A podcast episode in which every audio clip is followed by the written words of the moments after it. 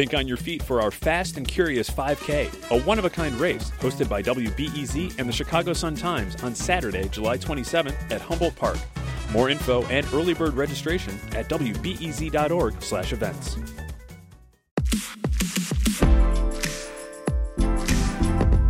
I'm Sasha Ann Simons, and this is Reset. And today we're coming to you live from Omni Ecosystems in Bronzeville. Omni is a design firm here on the South Side. They've had a hand in many greenscape projects from San Francisco to Philadelphia to the Cayman Islands, but they're also doing work right here in Bronzeville. We'll dive into the importance of their work both at a larger scale and at the neighborhood level. We're joined now by Molly Meyer, CEO and founder of Omni Ecosystems, and Mike Repkin, its Director of Research and Development. Molly, before we get into Omni's work, let's talk about sustainability in this neighborhood. Why'd you choose to build Omni here in Bronzeville? Right. Well, there's an incredible um, community that exists in Bronzeville, and it predated when we came to this community in 2019. Um, we're at the intersection of 41st and State Street. So if you just look at this two block, one block radius around 41st and State, you have Metcalfe Park, which is the Chicago Park District Park, beautiful. Um, lawns and basketball courts and playground. You have Bronzeville Classical School, which is an incredible selective enrollment CPS school.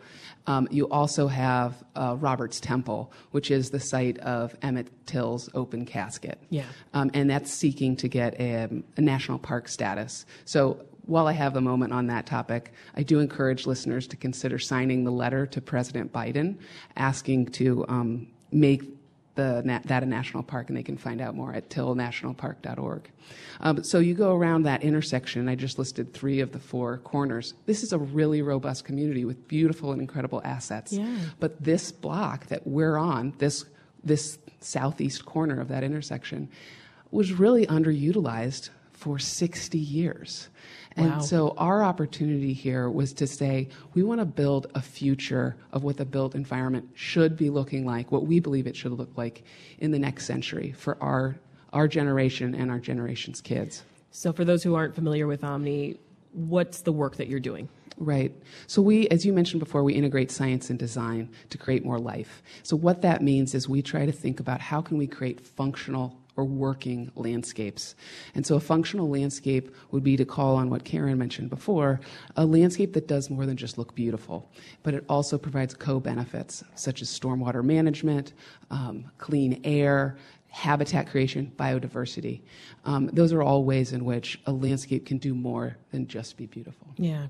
Your headquarters has its own green roof, which I've been telling folks about all hour. Um, so, for those who have never seen one, describe what it actually looks like. Uh, what kind of plants do you find on a green roof? Sure. So, the green roofs that Omni Ecosystems creates are incredibly biodiverse and ultra lightweight.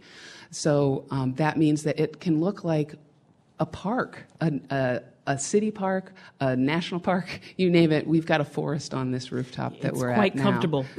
yes. Uh, typically, green roofs um, have uh, our monoculture of sedum.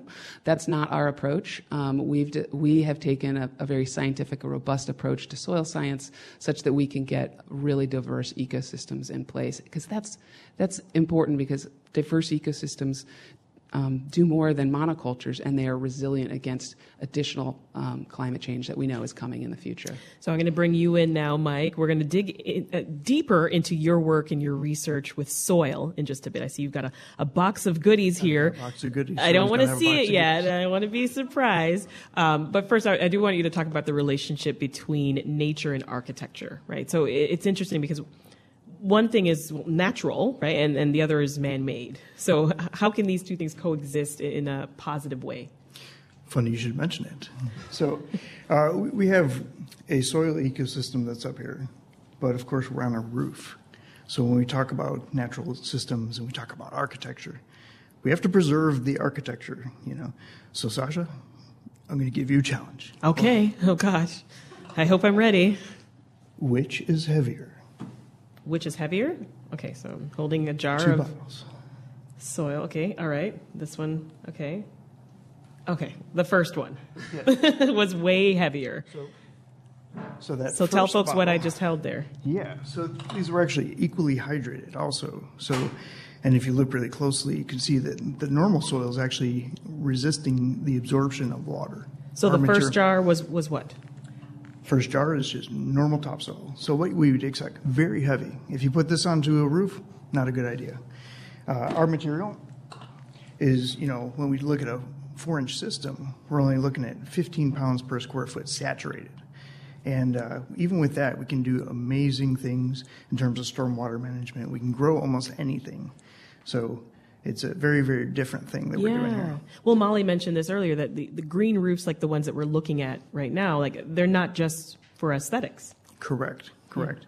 So uh, also, what's exciting about this, we know we've been talking all day about communities. So we grow communities right here in this building. How so? Mike is dipping into his Sasha, thoughts I'm once again. glad you asked. Is for the listeners at home. So at, at, at day one, this is what things look like. This is is somewhat a cross section. Uh, Okay. you cannot see this through a microphone, but believe me, it's kind of bare. And then I want you to say hello to my little friend. So there's a lot more happening in this. And Right. At what point is this? So, So this is day quickly, one. Fairly quickly. So within a month, you can have something like that, or very soon. Yeah. So what you're seeing there is a very diverse microbial community. We have about 270 different species plus. We have things that uh, also photosynthesize. So Mm-hmm. we actually have a holiday here called Photosynthesis Day. And right now, that bottle is photosynthesizing. Has light. Has a lot more CO2, colors, too. A lot more colors. Yeah. And uh, so that green is uh, producing oxygen. And on the other flip side, you have all sorts of microbes that are doing all sorts of things. In fact, some of the contaminants that we worry about that we were just talking about earlier in this uh, program, we have the ability to degrade them on the roof and turn them into either CO2 and water mm-hmm. or actually microbial biomass. So, taking some hazardous materials, we can actually assemble new things, new life. Yeah. And, and help us understand more, Molly, the function of a green roof. Right. It primarily a, a green roof functions to slow stormwater Yeah. from entering combined sewer systems, such as what we have here in Chicago, and most East Coast, Midwestern cities in the in the U.S. have combined sewer overflow. That's a, the primary function that drives most policy behind green roofs. Mm-hmm. But there's other areas that are getting more attention now, which is um, urban heat. The urban areas are much hotter than the surrounding areas, Yeah. and it's important to cool because the death rates can be death and asthma rates can be so much higher as a result of Talk heat. more about the, the ecological benefits here, because um, there, there are social benefits as well, right? Yes, absolutely. So when you look at nature in general, be it on a green roof or landscapes on grade, we find that landscapes can do so much more than look beautiful. Again, Yeah. they can reduce gun violence, they can reduce childhood asthma, and they can increase property values. So, just a brief anecdote uh, study on property values is that there's a 10% increase in property value with a tree, a mature tree canopy. So, this is very important because when you look at the tree canopy across the city of Chicago, there's a um, Bronzeville has a 15% tree canopy, whereas the average across Chicago is over 23%. So, when we see a poor tree canopy, there, it's hard not to also notice the correlation between lack of wealth in this neighborhood, where most black wealth is held in resident, their primary residence, um, and those residences are, on average, less valuable, partly due to tree canopy. Are you seeing more efforts, Mike, to create uh, green roofs around the world? Absolutely. I mean, um, when we think back to something like 2004, 2005 versus now, it's a very different world in the green roof world. So they're uh, definitely being asked to do a lot more, definitely in the realm of stormwater management, food production, uh, habitat creation. Uh, so it's it's a very different thing. The, the original green roof intent, when you look to Europe, was actually stormwater management and only stormwater management, and therefore, if the plants didn't really grow well, didn't kind of matter. Yeah. Whereas we're taking a very different approach here to look at how do we maintain plant health, how do we grow things. Uh, just about everything we've ever tried to grow on a roof that's, you know, climate appropriate has grown. And Omni's taking off, taking on these projects uh, both across the country and in the neighborhood. Talk about why it's important to work at both scales. Well, I think that, you know, we need to have everywhere on this planet, our biggest problem is simply devegetation. We need to revegetate. We need to do that all over. So therefore, we need to go into different places. Uh, almost every community in the United States of America has a problem because we've taken away all the vegetation. You know, imagine once upon a time, this place right here was a meadow, and it was stripped away. Yeah. Then we put a building. So we're kind of taking that building, putting a meadow back on. Mm-hmm. So we're bringing back something that existed that did a ton of functions. So everywhere in the United States, everywhere in the world, anywhere you see human habitation, you have to have vegetation. We don't live without it. Yeah. You're nodding there, Molly. Yeah. You agree? Yes, absolutely. There's been, uh, in the last 200, 300 years, there's been a huge decline in biodiversity across the world and in our own backyard. And biodiversity, there's so many positive externalities that come from having a robust, diverse ecosystem around us. Um, and so by committing to that here in Bronzeville and everywhere else around the country where we can provide essentially our services and workforce development opportunities in each backyard. That's um, that's really important because there's this global issue of biodiversity loss and big goals to try and get it rectified by 2050.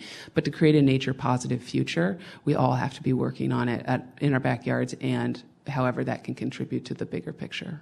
This is Reset. I'm Sasha Ann Simons, and we're out of the studio today. We're broadcasting live from Omni Ecosystems in Bronzeville. Don't worry, it's inside, so we're not freezing right now. We're joined by our hosts, Molly Meyer, who's the CEO and founder of Ecos- Omni Ecosystems, and Mike Repkin, who's a director of research and development here at Omni. We're talking about the work and the research that they do and the importance of green roofs, like the one that we see outside right now. Um, I'm going to throw in an audience question for you, Molly. Um, so, talking about working in the neighborhood specifically. So we've got this question from Mira, wondering when establishing a green space on the south side, how can we combat sound from freight yard corridor? Ooh, that's a great question. They've been coming with good questions this entire Whew.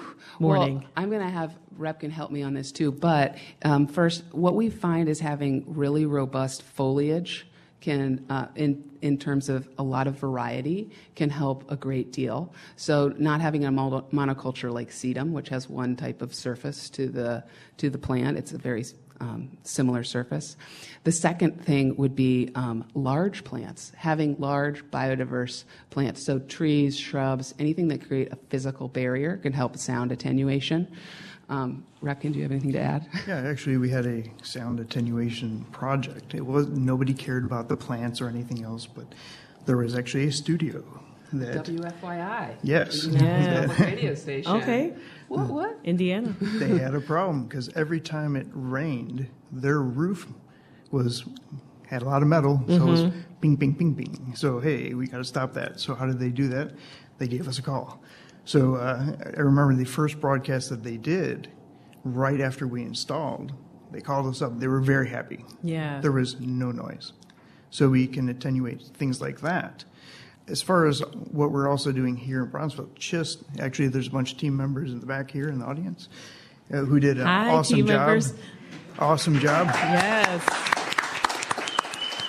You know, uh, just planted an incredible amount of vegetation right here on 41st Street. We've had uh, something called the biennial, uh, so it's a 21 foot setback for the year 2021. Yeah.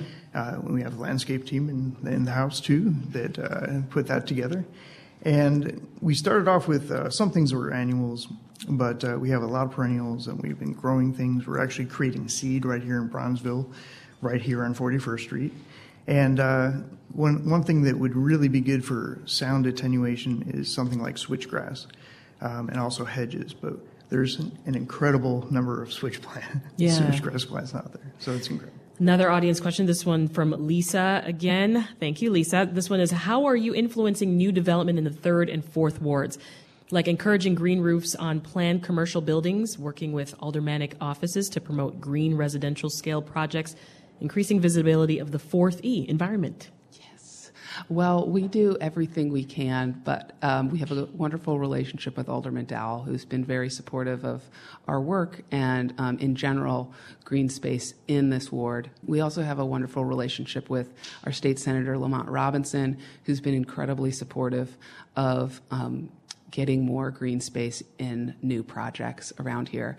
You know, we as um, sometimes second and third tier consultants and vendors to projects aren't sitting at the table with ownership. Yeah. And so for us, it's really important to have dialogue with policymakers so they can see that the te- technology and the design thinking that can make accessible, um, functional, and working landscapes is affordable um, and so that they can be written into policy as a mandate because we are still so removed from the ownership table mm-hmm. uh, that it's hard to make change on the projects unless we get asked to quote or to provide services. Yeah.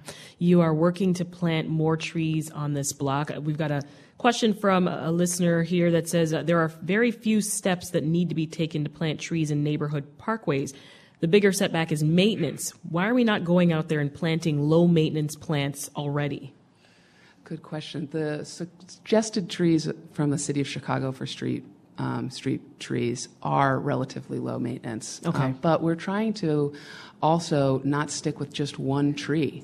If we have a monoculture across the city, then it's not resilient to loss, such as from the emerald ash borer, mm-hmm. which is decimating a large amount of the tree canopy here in Chicago. So it's a catch 22, but um, there's organizations like Openlands TreeKeepers, which help train um, folks in the community. You can learn by going right now and signing up for their program, Great. learn how to manage um, and maintain trees on your block so that it, we don't have to rely entirely on the city of Chicago. We got just a couple minutes here. I know we heard earlier from Naomi Davis with Blacks in Green. She is OMNI certified using your soil. How are you expanding the number of people who can use your soil? We have made a huge commitment to do so in the last year. But partly it's through outreach and connecting with contractors here in Chicago as well as across the country. But we started the program six years ago and have a couple dozen contractors who are in the certification process. Nice. But right now, it's really about um, just getting the word out and highlighting our OMNI certified providers. So we're putting out special social media blasts to highlight the work that they've done to try and encourage some of their um, colleagues and competitors to sign up too. Yeah, and I mean, you're helping design greenscapes for, for Lincoln Yards as well. Uh, that's a riverfront development that's between uh, Lincoln Park and Bucktown. The Salt District what are you looking forward to with those upcoming projects? The Salt District is an incredible project because you can go enjoy a concert there and not realize that there's this incredibly robust ecosystem right along the river that is managing more than the city's requirement of stormwater all through plants and soils. Um, so it's this wonderful way to say these new technologies do not have to look yeah. newfangled and they do not have to cost a lot. We actually saved the client on that 35% on yeah. their contract costs. And, and, I mean, before we go, drive the point home for us, Mike. Why is it important to study soil? Well, we all depend on it yeah. every day. You know, uh, without it, we're not going to exist. Yeah. And uh, there's been points in history where you know we've kind of destroyed everything then we try to conserve it mm-hmm. and then we're back to like hey wait a minute to the point earlier we've got 8 billion people we need a lot of soil we need to be able to grow yes. more soil uh, we can grow more soil right here in bronzeville and you know we can turn every acceptable roof into a space where food can be made. We Wouldn't that be wonderful? yes, it would. we'll have to leave it there. Mike Repkin and Molly Meyer of OMNI Ecosystems. Thank you.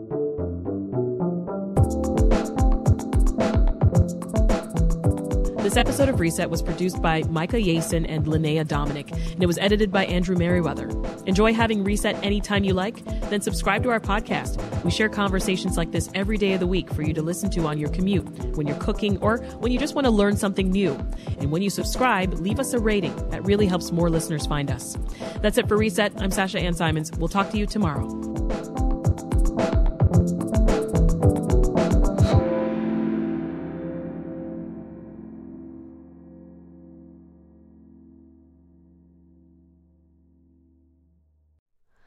Hi, it's Terry Gross, the host of Fresh Air.